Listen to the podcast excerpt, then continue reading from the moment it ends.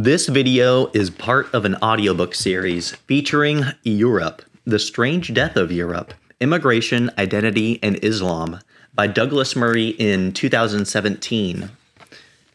For more audiobooks, please visit my YouTube channel, find me on Spotify, or check out my website for downloads. Chapter 16 The Feeling That the Story Has Run Out. It is as well to admit when your enemies are onto something. Today, the antagonists of European culture and civilization throw many accusations at the continent. They say that our history has been especially cruel, whereas it has been no crueler than any other civilization, and less cruel than many. They claim that we act only for ourselves, whereas it is doubtful if any society in history has become so unwilling to defend its own or more ready to assume the opinions of its detractors and we remain among the only cultures on earth so open to self criticism and the recording of our own iniquities that we are capable of making even our greatest detractors rich. But on one single thing, it is possible that our critics are onto something. They do not identify it well, and when they do identify it, they prescribe the worst possible remedies. But it remains a problem worth identifying, not least in order to raise ourselves to the answers. The problem is one that is easier to feel than it is to prove, but it runs something like this that life in modern liberal democracies is to some extent thin or shallow, and that life in modern Western Europe, in particular, has lost a sense of purpose. This is not to say that our lives are wholly meaningless, nor that the opportunity liberal democracy uniquely gives us to pursue our own conception of happiness is misguided. On a day to day basis, most people find deep meaning and love from their families, their friends, and much else. But there are questions which remain, which have always been central to each of us, and which liberal democracy on its own cannot answer, and was never meant to answer. Things like What am I doing here? What is my life for? Does it have any purpose beyond itself? These are questions that have always driven human beings, questions that we have always asked and ask still. Yet for Western Europeans, the answers to these questions that we have held onto for centuries seem to have run out. Happy as we are to acknowledge that, we are far less happy to acknowledge that with our story of ourselves having run out, we are that nevertheless still left with these same questions. Even to ask questions today, such as these, has become something like bad manners. In the spaces where such questions can be asked, let alone answered, have accordingly shrunk, not only in number, but in their ambition for answers. If people no longer seek for answers in churches, we simply hope that they might find sufficient meaning in the occasional visit to an art gallery or at a book club. The German philosopher Jürgen Habermas addressed an aspect of this in 2007 when he led a discussion at the Jesuit School of Philosophy in Munich titled Unawareness of What is Missing. There he attempted to identify a gap at the center of our post secular age. He related how, in 1991, he had attended a memorial service for a friend at a church in Zurich. The friend had left instructions for the event that were closely followed. The coffin was present, and there were speeches by two friends. But there was no priest and no blessing. The ashes were to be strewn somewhere, and there was to be no Amen. The friend, who had been an agnostic, had both rejected the religious tradition and was also publicly demonstrating that the non religious view had failed. As Habermas interpreted his friend, quote, the enlightened modern age has failed to find a suitable replacement for a religious way of coping with the final rite of passage, which brings life to a close, end quote. The challenge that Habermas's friend posed can be quietly heard around us in contemporary Europe as can the result of the questions going unanswered. Perhaps we are wary of this discussion simply because we no longer believe in the answers and have decided on some variant of the old adage that if we have nothing nice to say, then it is better to say nothing at all. Or it is possible that we are aware of the existential nihilism which underlies our society, but find it embarrassing. Whatever the explanation, the changes that have happened in Europe in recent decades and sped up exponentially in recent years mean that these questions can no longer go unaddressed. The arrival of large numbers of people with wholly different, indeed competing, attitudes towards life and its purpose means that there is a new urgency about these questions. This urgency is motivated not least by the certainty that societies, like nature, abhor a vacuum. Occasionally, a mainstream politician seems to acknowledge some of the fears that have begun to bubble up underneath the surface, giving all these questions some urgency. But these acknowledgments come in the form of a terrible, exhausted fatalism. For instance, on the 25th of April in 2016, a month after the attacks in Brussels, the Belgian Minister of Justice, Koen Geens, told the European Parliament that Muslims would very soon outnumber Christians in Europe. Quote, Europe does not realize this, but this is a reality, end quote, he told the Parliament's Justice and Home Affairs Select Committee.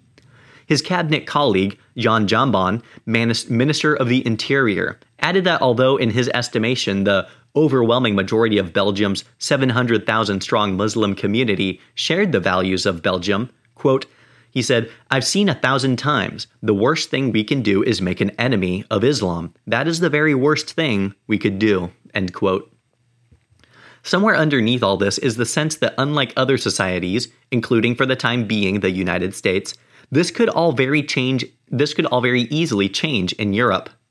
Having been for some years, as the English philosopher Roger Scruton has put it, downstream from Christianity, there is every possibility possibility that our societies will either become unmoored entirely or be hauled onto a very different shore. At any rate, very unsettling questions lay dormant beneath the surface of our societies even before they began to change as rapidly as they are doing now. There is, for instance, the dilemma that Ernst Wolfgang Böckenförde posed in the 1960s. Quote, Does the free, secularized state exist on the basis of normative presuppositions that it itself cannot guarantee? End quote. It is rare to hear this question even raised in our societies. Perhaps we sense that the answer is yes, but we do not know what to do if this is the case. If our freedoms and liberties are unusual, and do in fact arise from beliefs that we have left behind, what do we do about it? One answer, which dominated in Europe for the final years of the 20th century, was to deny this history, to insist that what we have is normal, and to forget the tragic facts of civilization as well as life. Intelligent and cultured people appeared to see it as their duty not to shore up and protect the culture in which they had grown up, but rather to deny it, assail it, or otherwise bring it low. All of the time, a new Orientalism grew up around us. Quote, We may think badly of ourselves, but we are willing to think exceptionally well of absolutely everyone else. End quote. Then at some point in the last decade, the winds of opinion began gently to at first to blow in the contrary direction. They began to affirm what renegades and dissidents suggested in the post-war decades and admit, grudgingly, that Western liberal societies may in fact owe something to the religion from which they arose. This admission was not made because the evidence changed, that evidence was there all along. What changed was a growing awareness that other cultures now increasingly among us did not share all of our passions, prejudices, or presumptions. The attempt to pretend that what has been believed and practiced in modern Europe is normal has taken repeated blows. Across some rather surprising learning moments, like a terrorist attack here, or an honor killing there, or a few cartoons somewhere else, the awareness grew that not everybody who has come to our society shared our views. They did not share our views about equality between the sexes. They did not share our views on the primacy of reason over revelation. They did not share our views on freedom and liberty. To put it another way, the u- unusual European settlement, drawn up from ancient Greece and Rome, catalyzed by the Christian religion and refined through the fire of the Enlightenment, turned out to be a highly particular inheritance. While many Western Europeans spent years resisting this truth or its implications, the realization came anyway. And although some people still hold out, in most places it has become impo- it has become possible to acknowledge that the culture of human rights, for instance, owes more to the creed preached by Jesus of Nazareth than it does say to that of Muhammad. One result of this discovery has been a desire to become better acquainted with our own traditions. But whilst opening up a question, it does not solve it. For the question of whether this societal position is sustainable without reference to the beliefs that gave birth to it remains deeply relevant and troubling to Europe. Just because you are part of a tradition does not mean you will believe what those who originated that tradition believed, even if you like and admire its results. People cannot force themselves into sincere belief, and that is perhaps why we do not ask these deeper questions. not only because we do not believe the answers we use to give in reply to them, but because we sense that we are in some way in an interim period of our development and that our answers may be about to change. After all, how long can a society survive once it has unmoored itself from its founding source and drive? Perhaps we are in the process of finding out. A recent survey by, by, Pew showed that affiliation to Christianity is falling away in Britain faster than in almost any other country. By 2050, the Pew projection suggests religious affiliation to Christianity will have fallen by a third in the UK from almost two thirds in 2010, and will thus become a minority affiliation for the first time. By the same date, Pew indicates Britain will have the third largest Muslim population in Europe, higher than France, Germany, or Belgium. The left wing demography expert Eric Kaufmann wrote in 2010 that even in Switzerland, by the end of the century, 40% of the country's 14 year olds would be Muslim. Of course, all such predictions are rife with possible variation. For instance, they assume that Christians will continue to become non religious, whereas Muslims will not, which may be the case or it might not be. But such such statistics also fail to take into account ongoing mass immigration, let alone an upsurge in the kind of recent years. In any case, these are movements, like across Europe and the United States, where Muslims will by 2050 outnumber Jews among the American population.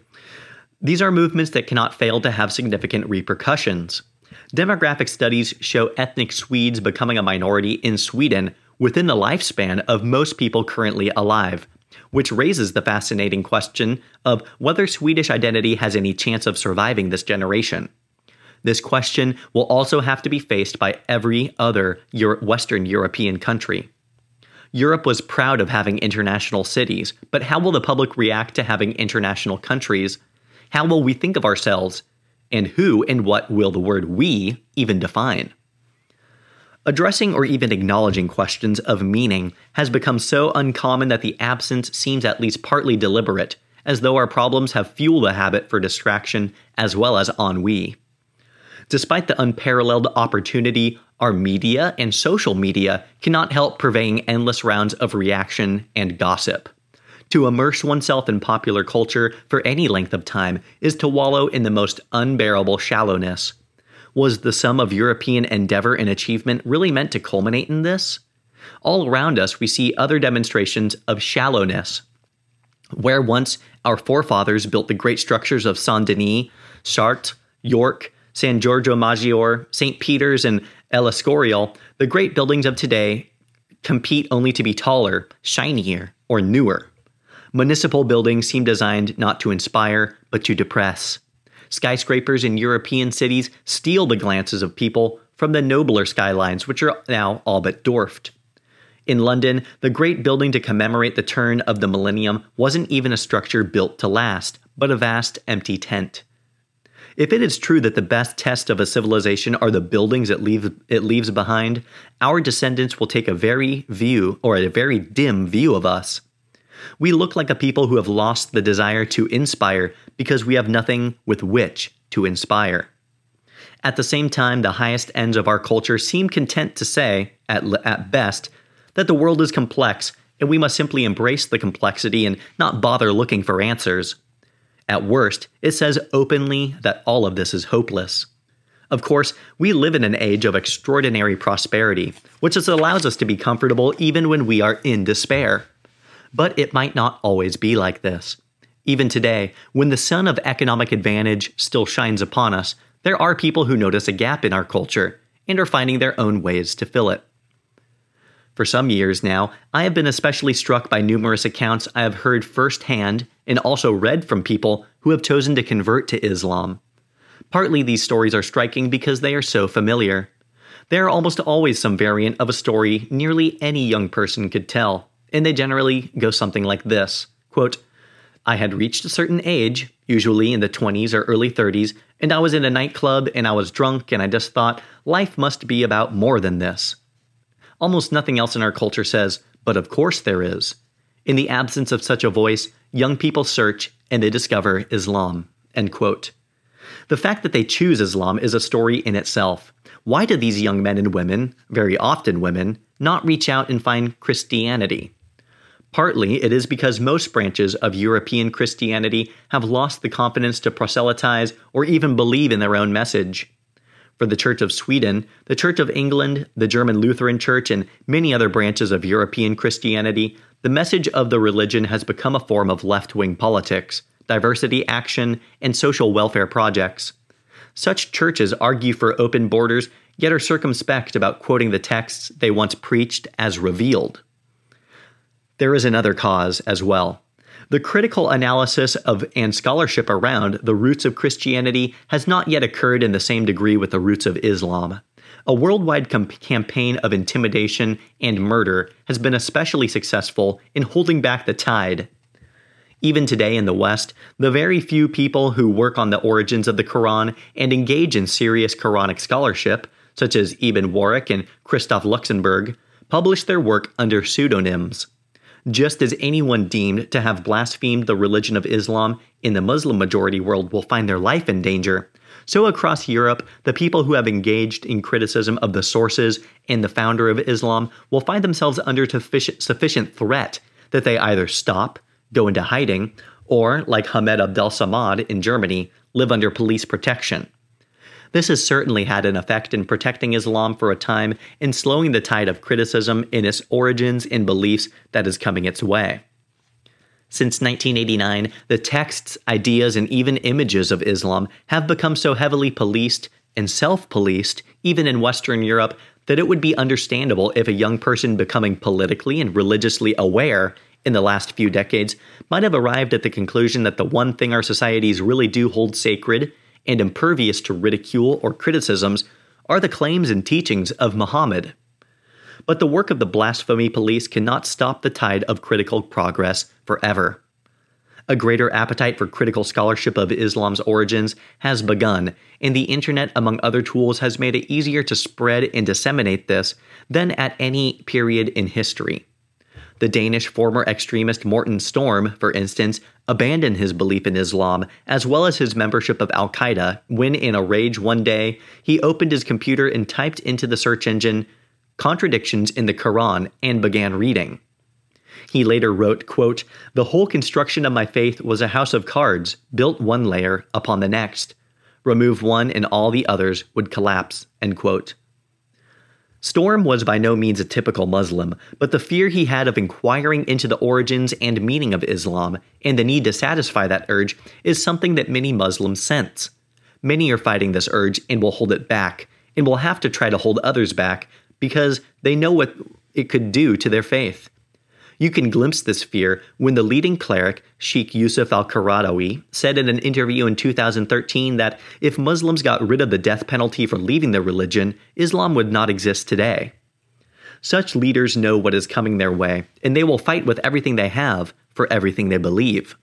If they fail, as may probably happen, then the best that can be hoped for is that Islam will at some point in the future be brought to the same state as the other religions, deliteralized, wounded, and defanged.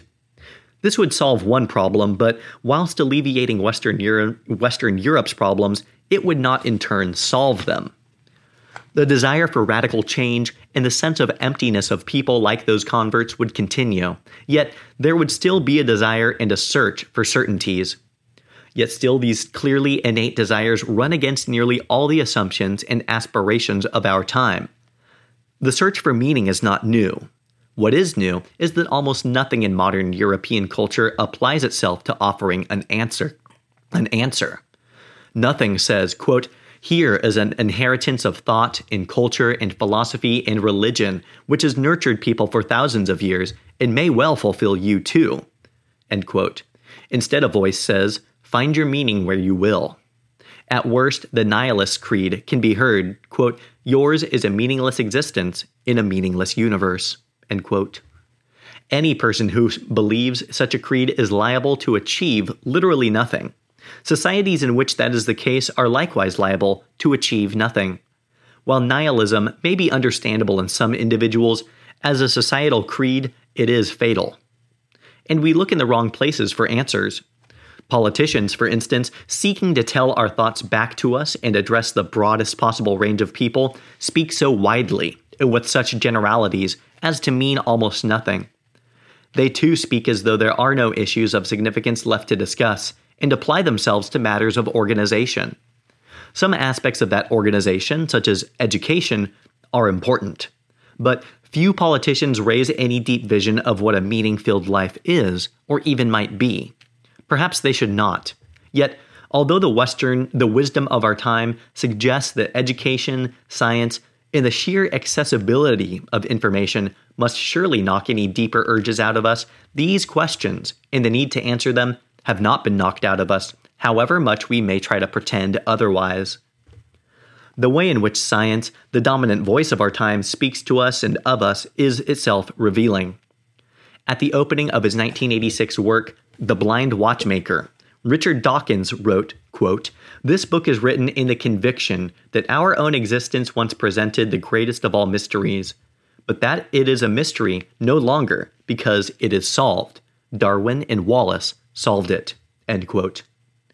Right there is the gulf that now exists between the accepted secular atheist worldview of our culture and the reality of how many people live and experience their lives because although Dawkins may feel that our mystery has been solved, and although science has indeed solved part of it, most of us still do not feel solved. We do not live our lives and experience our existence as solved beings. On the contrary, we still experience ourselves, as our ancestors did, as torn and contradictory beings, vulnerable to aspects of ourselves and our world that we cannot understand. In the same way, while no intelligent person could reject what we now what we now know to be our kinship with the animal kingdom, few people rejoice in being referred to as mere animals. The late atheist writer Christopher Hitchens often used to describe himself in front of audiences as a mammalian. Yet, while it may shock and even stimulate us to recall our origins and the materials we are made from, we also know that we are more than animals, and that to live merely as animals would be to degrade this thing we are. Whether we are right or wrong about this, it is something we intuit, in the same way that we know that we are more than mere consumers. It is unbearable for us to talk about ourselves as though we are mere cogs in an economic wheel.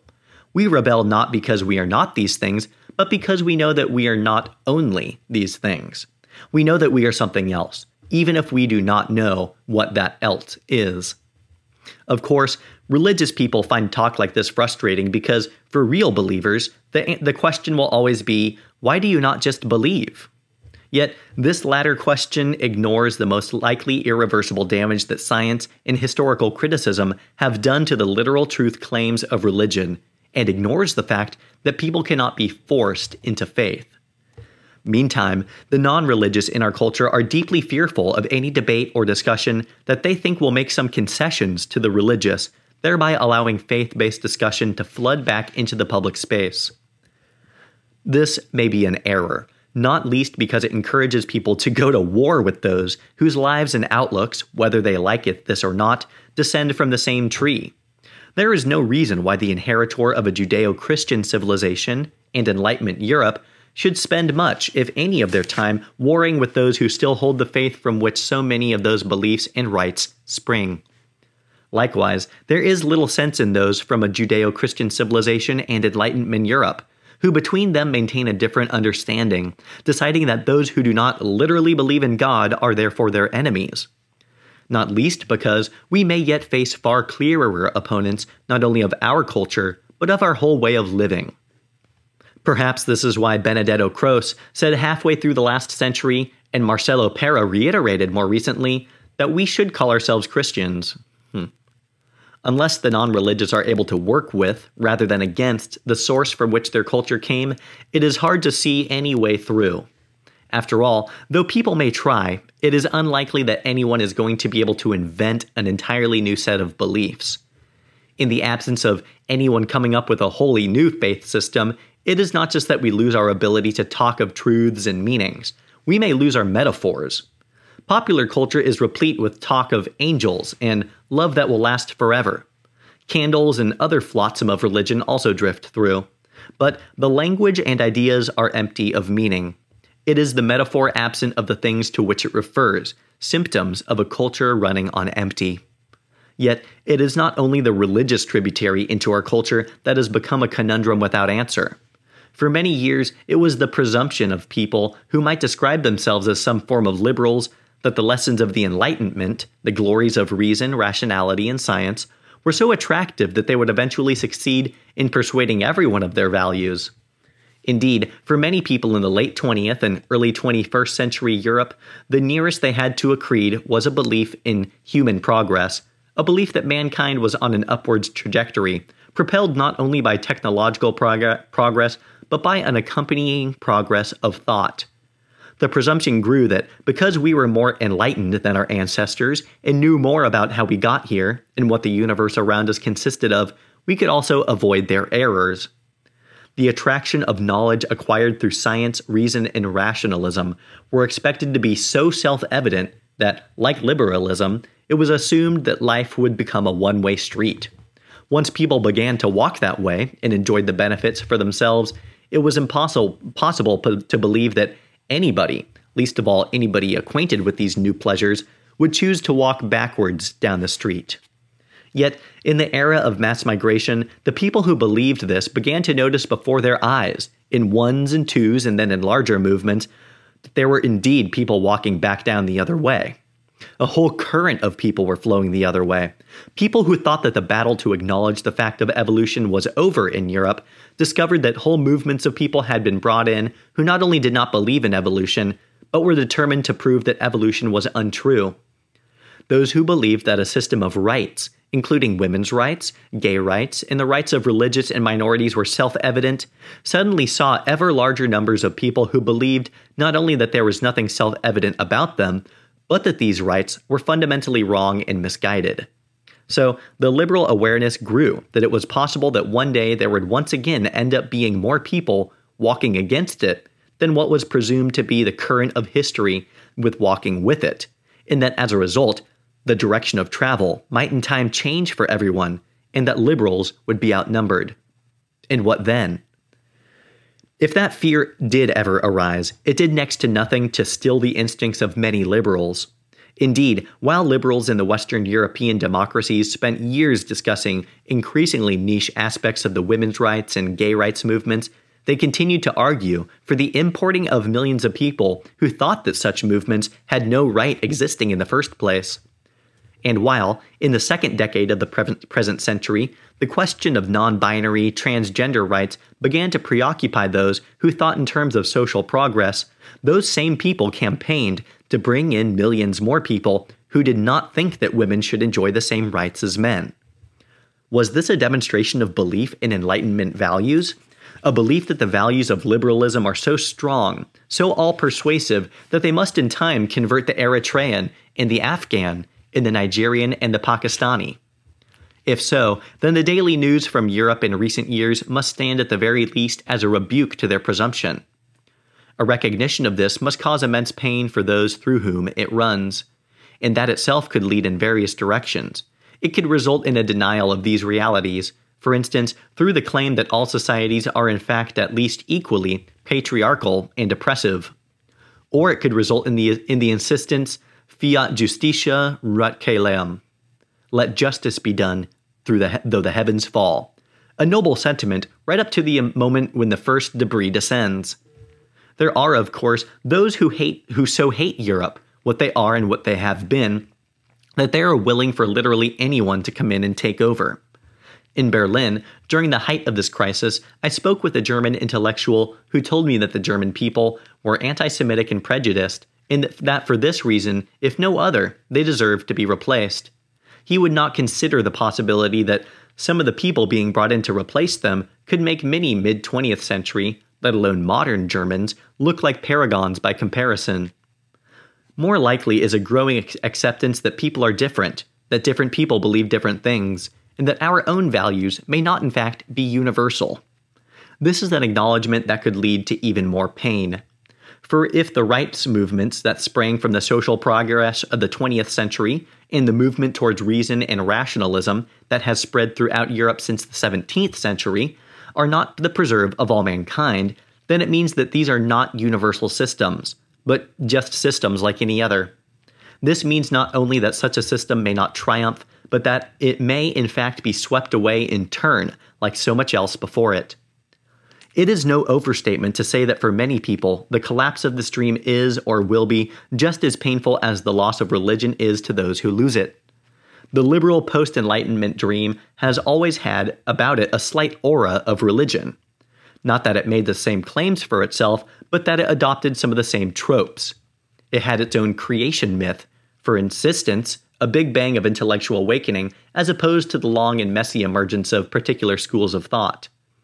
And most importantly, it had its own myth of universal applicability. Many people in Western Europe today have been taught these myths or taken them on because of their quasi religious attraction. They provide not only something to believe in and to campaign for, but something to live for. They give a purpose and an organization to life. And if they cannot provide the afterlife promised by religions, they can at least suggest, almost always erroneously, a veneer of immortality suggested by the admiration of your peers. In other words, the liberal dream may prove as hard to wrench out of people's hands as religion was, because it shares the same irreplaceable advantages. In an age of peace and tranquility, such people's religion might be deemed harmless, and those who do not believe in it may still permit the others to believe it unmolested. But the moment when such beliefs harm the lives of everyone else is perhaps a moment when a less generous and ecumenical attitude towards such believers will arise. In any case, the vast hole already left by religion may yet be opened up still further by the gap left in Europe's last non religious dream. And after that, deprived of any dream, but still searching for any for answers, all the urges and questions will still remain. The last art. Today, the most obvious answer is this the 19th century answer is, no, is most notable by its absence. Why can art not take over without the encumbrances of religion from where these religions left off? The answer lies in the work of those who still aspire to this calling. It nearly all has the aura of a destroyed city. Such failed predecessors as Wagner seem to have made the idea of any similar aspirations seem futile when not dangerous. Perhaps it was the realization that, of this that persuaded so many contemporary artists to stop aiming at connecting any tr- to any con- enduring truths, to abandon any attempt to pursue beauty or truth, and instead to simply say to the public, "I am down in the mud with you." Certainly, there was a point in the 20th century Europe when the aim of the artist and the expectations of the public changed. It was evident in which the way in the way in which the public approached to art moved from admiration of, man, I wish I could do that, to disdain, saying, even a child could do that. Technical ambition significantly diminished and often disappeared altogether. And the moral ambitions of art traveled on the same trajectory. One might blame this on Marcel Duchamp in his sculpture Fountain, which was a urinal, but enough of the continent's artistic culture fell in behind him to suggest that he had merely led where others wished to follow. Today, if you walk through a gallery like Tate Modern in London, the only thing more striking than the lack of technical skill is the lack of ambition. The bolder works may claim to tell us about death, suffering, cruelty, or pain, but few have anything actually to say about these subjects other than pointing to the fact that they exist. Certainly, they provide no answers to the problem they exist. Every adult knows that suffering and death exist, and if they did not, then they would hardly they will hardly be persuaded in an art gallery but the art of our time seems to have given up any effort to kindle something else in us. In particular, it has given up that desire to connect us to something like the spirit of religion or that thrill of recognition, what Aristotle termed agonor- anagnorisis, which grants you the sense of having just caught up with a truth that was always waiting for you. It may be that this sense only occurs if you tap into a profound truth, and that the desire to do so is something of which artists, like almost everyone else, have become suspicious or incapable. Go to any of the temples of modern culture, and you can see great crowds of people wandering about looking for something, but it is unclear what they are after. There are strands of art that can remind people of something greater. Once, while wandering somewhat aimlessly and underwhelmed through an art gallery, I hear the strains of Spem Alium and made my way towards the sound. Suddenly, I realized another reason why the early galleries had been so depopulated. Everyone had migrated towards the same sound installation by Janet Cardiff, consisting of sporty 40 speakers arranged in an oval, each relaying the voice of a singer in a choir. In the center, people stood mesmerized. Couples held hands and one pair sat embraced. This was before Thomas Tallis's work featured in the sadomasochist novels of E.L. James, or who knows what might have happened. It was deeply moving, though also striking that people thought the achievement was Janet Cardiff's rather than Thomas Tallis's. But that was a- anagnorisis happening right there. One could not be certain of how many of the crowd knew either the word or meaning of the piece that the sound installation was taken from. But something strange and out of time was occurring. One of the few contemporary works that have a comparable effect is the sculpture by Antony Gormley or Gormley called Another Place, consisting of 100 cast iron, life size human figures looking out to sea on Crosby Beach, near Liverpool. The whole installation, which was made permanent at the request of local residents, is best appreciated when the tides are receding or when the figures are facing into the setting sun. The reason is partly the same. Here is an image experienced in the everyday that ignites that reignites the memory of a story, in this case, resurrection, from the heart of our culture. It may not answer it, but it remembers it. Such works are, however, no more than the artistic wing of Ernst Wolfgang Böckenförde's problem. What resonates does so because of something that happened before, not because of anything intrinsically great about the work. Indeed, when such works succeed, they arguably do so because they are parasitic works of art. They get what meaning they have from a tradition they themselves cannot profess or sustain. Yet works like this do at least seek to address the big issues that religion seeks to address. Their answers may be more blurred and their confidence more timid than what came before, but they do at least try to speak to the same needs and the same truths. The more original strain in European art is the one that deals with the continent's underlying trauma. This is part of an ongoing tradition, but it is also one that constitutes a full stop. Even before the First World War, there was a strain in European art and music, in Germany more than anywhere else, that was turning from ripeness to overripeness and then into something else. The last strains of the Austro German Romantic tradition, exemplified by Gustav Mahler, Richard Strauss, and Gustav Klimt, seemed almost to have destroyed itself by reaching a pitch of ripeness from which nothing could follow, other than complete breakdown. It was not just that their subject matter was so death obsessed, but that the tradition felt as though it could not be stretched any further, or innovated anymore without snapping. And so it snapped, in modernism and then postmodernism. There is a sense that ever since then successful European art, and German art in particular, has only been possible by existing in the debris that are the result of that explosion. Other than that, no one has found a way out. The major visual artists of post war Germany have spent their careers working in the rubble of their culture's catastrophe. Whether they are celebrated because they tackle it or tackle it in order to be celebrated, it is noticeable in Germany that it is noticeable that Germany's most renowned artists remain immersed in that disaster. The career of Gerhard Richter, for instance, born in 1932, really began in the 1960s with a series of oils on canvas, repainted from photographs. Some were easier to begin than others, or to begin to interpret than others. Among the most famous and obvious of these is the haunting painting from a photograph of a slightly lopsided man in an ill fitting Nazi uniform titled Uncle Rudi. Others were clearly of equally ominous subject matter, even when the viewer didn't know precisely what the subject was. Er Hyde shows an oldish man heading into a building with a policeman beside him. But even if we knew nothing of the names, we hardly need to be told that Werner Heyde was an SS doctor who was captured after nearly 15 years on the run and hanged himself in prison. Others, such as Family Lychee, further blur the lines. Are we looking at a family of perpetrators or victims? They lived through those years. Something must have happened to them. Beyond the technical skill, Richter's accomplishment is in capturing those is capturing through these often marginal shots the fact that a pall hangs over everything from the era they depict and the era in which they were created. A layer of guilt and blame lies over the whole culture like a fog. The same goes for the work of Anselm Kiefer. Born 13 years after Richter, in the year the Second World War ended, his work is even more obviously devoted to recording a great culture in the wreckage of its self destruction. His vast piece Interior from 1981, like Richter's work of the 60s, obviously records the horrors. In this case, the first time viewer can probably guess, by the grandiosity of the room and the dilapidation of the image, the shattered look of the glass ceiling, the ripped walls in the grand hall, that this is a Nazi room. Further reading shows that it is in fact one of the offices in the new, in the new Reich Chancellery, designed by Albert Speer for Adolf Hitler.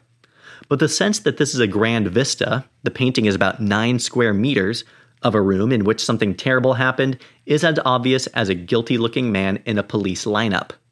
More recent works like Ages of the World, 2014, are also carefully created depictions of societal ruin. In that case, discarded canvas is piled on discarded canvas amidst rubble and twisted metal. It is as though, after the catastrophe, little can be done with it other than to dwell on the fact that everything is ephemeral, everything can be destroyed, next to nothing can be saved. What comes after this full stop in tradition, nobody can tell. One of the reasons why it seems so difficult for artists to move beyond the catastrophe is not just because there is a knowledge that the continent's politics and art went wrong, but the fear, almost certainly self aggrandizing, that the politics went wrong partly because the art went wrong. Of course, that would result in a certain reticence as well as fear about the matter we are dealing with. For now, the world of higher culture remains a part of the wider European crime scene. Artists and others might pick over the debris to work out what happened, but they know that any continuation of that tradition risks at some point kindling the embers and causing the crime to reoccur. The only answer is to conclude that what happened occurred in spite of the art, and that art, in other words, had absolutely no impact on the culture. If that is so, and art does indeed make nothing happen, then in the final analysis, culture is of absolutely no importance. This is one explanation, at least, for why the art of the world currently plays the same games of facile deconstruction that the Academy has engaged in and why the partly New York imported art of tongue in cheek, naive, ironic, or jokey insincerity fills so many galleries and sells for such huge sums of money. These three movements in contemporary art the parasitic, the haunted full stop, and the studiedly ins- insincere are not aberrations in culture. They represent the culture all too well. The first cannot sustain itself. The second comes with such an oppressive weight that anybody might eventually wish to throw it off. The third has no point. We can witness the results of all this about us. Go to any of the towns or cities mentioned in this book, and you will find that act of throwing off. Although some concerts go on in some places as usual, everywhere there is an, an attempt to accommodate the changes going on all around. In Malmo one night, the only concert in town is a fusion concert that has something to do with falafel, which is only right in its way. The culture should reflect the society, and the society has changed. The programs in the concert hall reflect this as much as the emptying synagogue does. Both are demonstrations of what is happening and adequately suggest the times we are living in. The fact of this transition from one culture into something else is the greatest possible refutation of the presumptions of recent generations. Contra all the assurances and expectations, the people who came into Europe did not throw themselves into our culture and become a part of it. They brought their own cultures, and they did so at the precise moment that our own culture was at a point that it lacked the confidence to argue its own case. Indeed, it was with some relief that many Europeans welcomed such alleviation from themselves, happily changed with the times, and watered themselves down or changed completely. Depressive lucidity.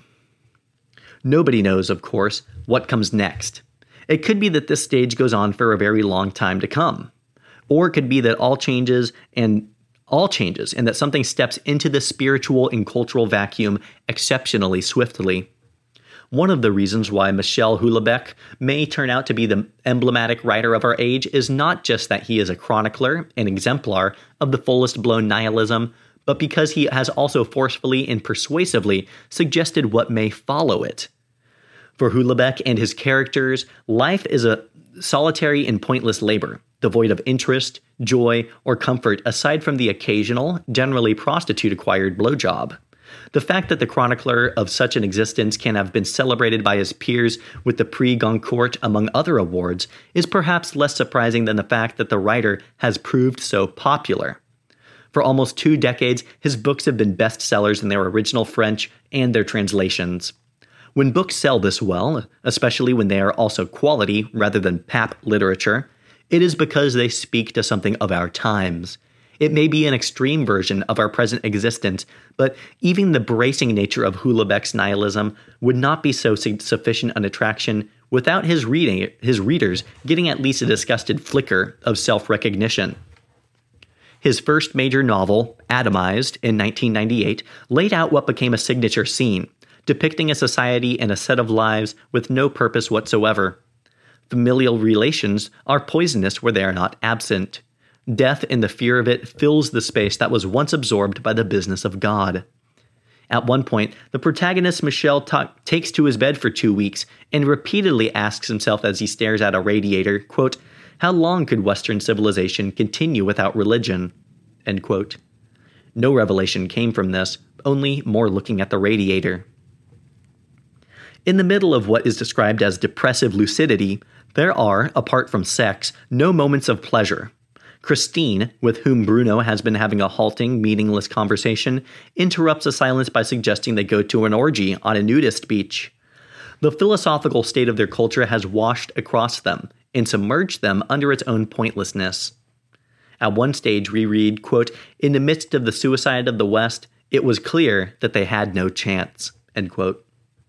Although the joys of consumerism are certainly not enough, they can prove diverting. As Bruno is meant to be arranging for the burial or cremation of his mother's body, he plays Tetris on his Game Boy.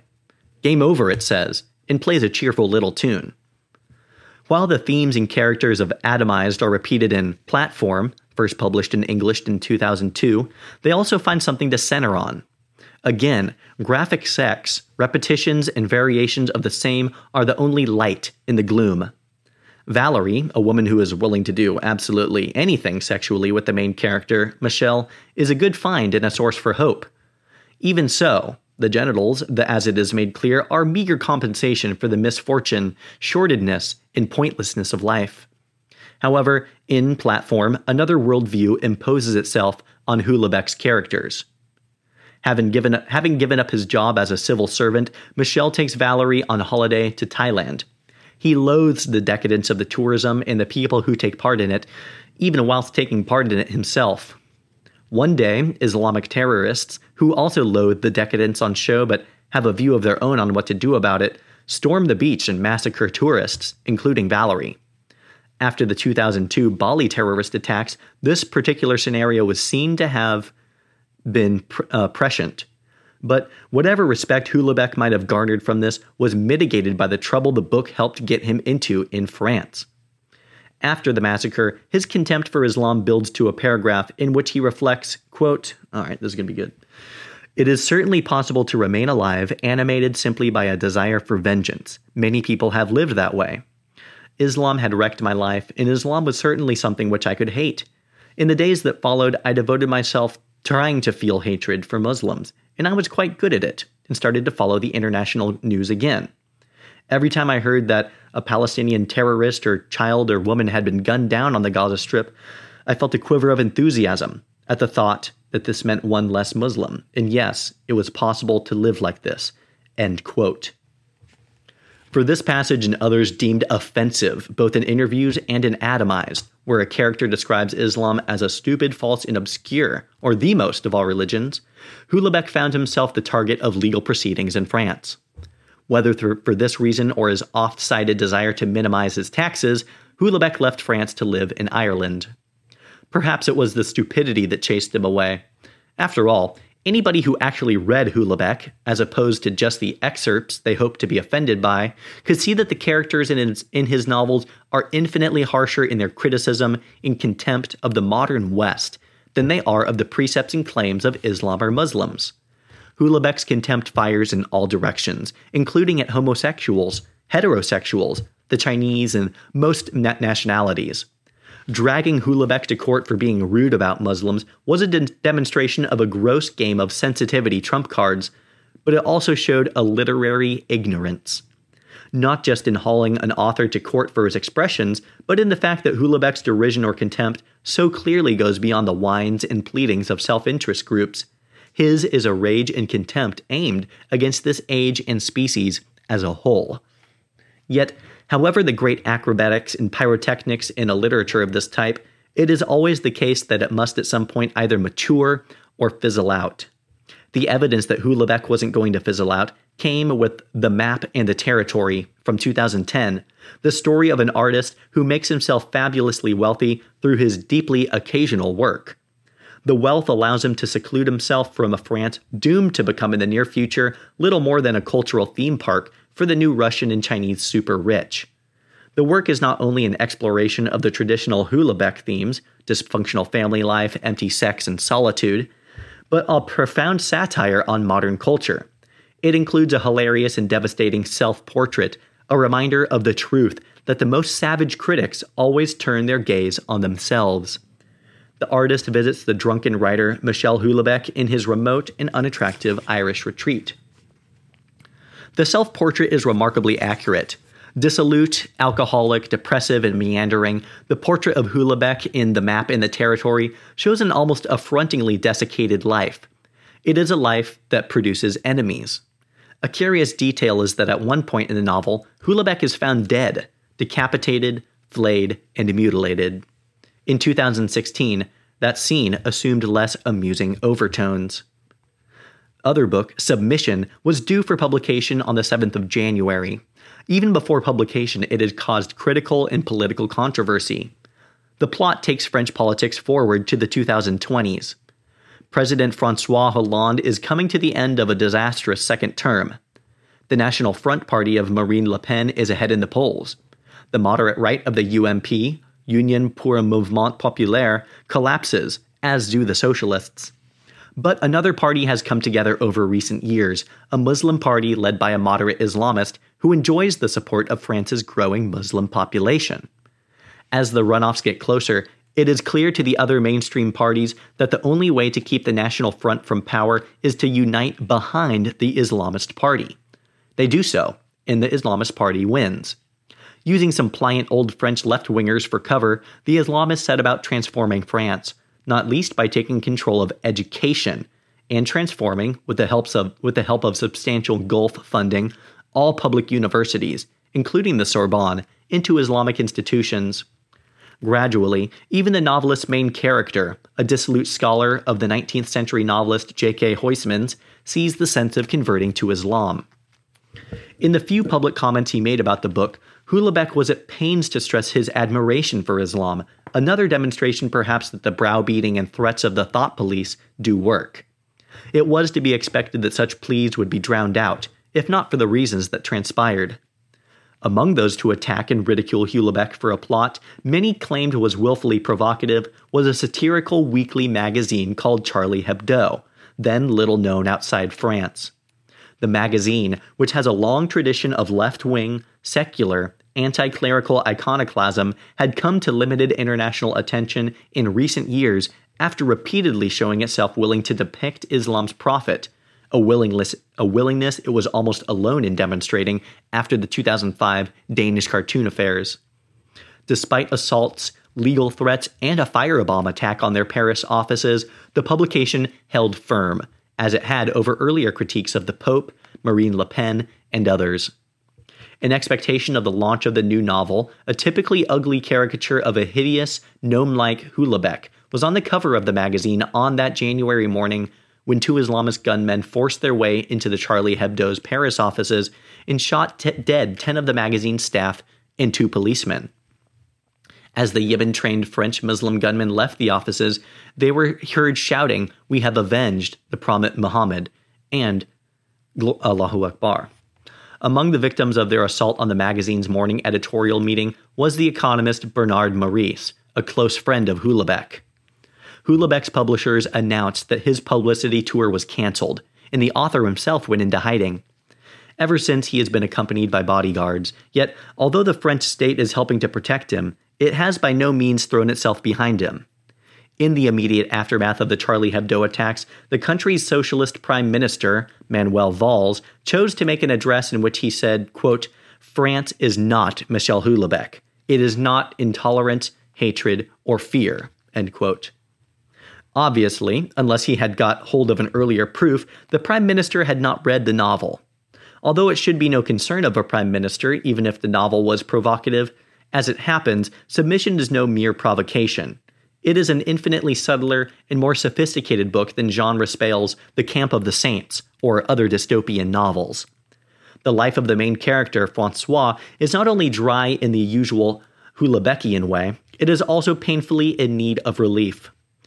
As French culture and society decay all around him, two particular revelations stand out. The first comes as a result of his Jewish girlfriend's choice to leave France and join her family in Israel. After a sexually athletic final meeting, she asks him what he will do, especially now that the university looks as if it will close when the Muslim party comes to power. Quote, I kissed her softly on the lips and said, There is no Israel for me. End quote. Not a deep thought, but that's how it was. In fact, this is a very deep thought indeed. But the deeper spiritual point in the novel lies precisely in Francois' meditations on his scholarly interest. Houellebecq, like a lot of his literary critics, assumes that his readers will be unfamiliar with the work of Huysmans, but a significant portion will have read or at least heard of A Rebours, Against Nature, one of the central texts of the late 19th century French decadence. By the point at which the novel starts, Francois is tiring of his enthusiasm for Huysmans in the way that many academics are after their first love is overlaid by years of identical lectures and questions. But the choice of Huysmans as a constant presence in the novel is important because it, as it develops, Francois not only rediscovers part of his passion for Huysmans, but also reconfronts one of the central challenges of Huysmans' life. Like many of his contemporary decadents across Europe, Huysmans ended up being received into the Roman Catholic Church. It is a journey that Francois tries to emulate as everything falls apart around him, while intim- intimations and then sporadic and shocking outbursts of violence become commonplace across France. Francois even heads back to the monastery in which Huysmans found his faith and in which their young Francois spent some time in search of his literary idol while a younger man. He sits in front of the same Madonna, and his meditations strain towards the same goal. But he cannot do it. He may have returned to the source, and he may even be open to the moment, but he cannot perform the necessary leap of faith. And so he returns to Paris, and there, university authorities, now Islamic, explain to Francois, who they have generously pensioned off, the logic of Islam. And not just the logic that will get his career back at the Sorbonne if he converts, but the logic it will make in the other corners of his life. He will have wives, up to four, and younger if he wishes, even than his usual tastes. And of course, he will be part of a community of meaning for the first time. He will be able to continue enjoying most of the few pleasures he has had, and will gain much more than he had thought possible in the ways of comforts. Unlike the leap required to become a Catholic, the logic of Islam is practical, and in a society ripe for submission, becomes irrefutable. Even before its publication, the question around submission was whether or not the novel's vision was remotely plausible. Since its publication, part of that question seems to have been answered. Endless small details rhyme. For instance, in the run up to the crucial election of the French media and mainstream politicians deliberately obscure stories of real interest. French readers will be reminded of the events in December 2014 when Muslim extremists kept driving into crowds of people while shouting praises to their God, only for the politicians and media to dismiss these events as meaningless traffic incidents. Then there is the portrait of the Jewish community leaders who remain around to flatter their enemies and negotiate for themselves even as everything signals their community's destruction. And of course, the novel's truest, con- truest conceit is the depiction of a class of politicians across the political divide so keen to be seen above all as anti racist that they end up flattering and ultimately handing over their country to the worst and, and most swiftly growing racist movement of their time. But more important than the political analysis is the societal diagnosis. If there is a reason why Houellebecq towers over most contemporary novelists, it is because he recognizes the depth and sweep of the questions now facing Western Europe. The most propitious coincidence of his career is that his work came to artistic maturity in time to capture a society from over tipping from overripeness into something else. But what precisely?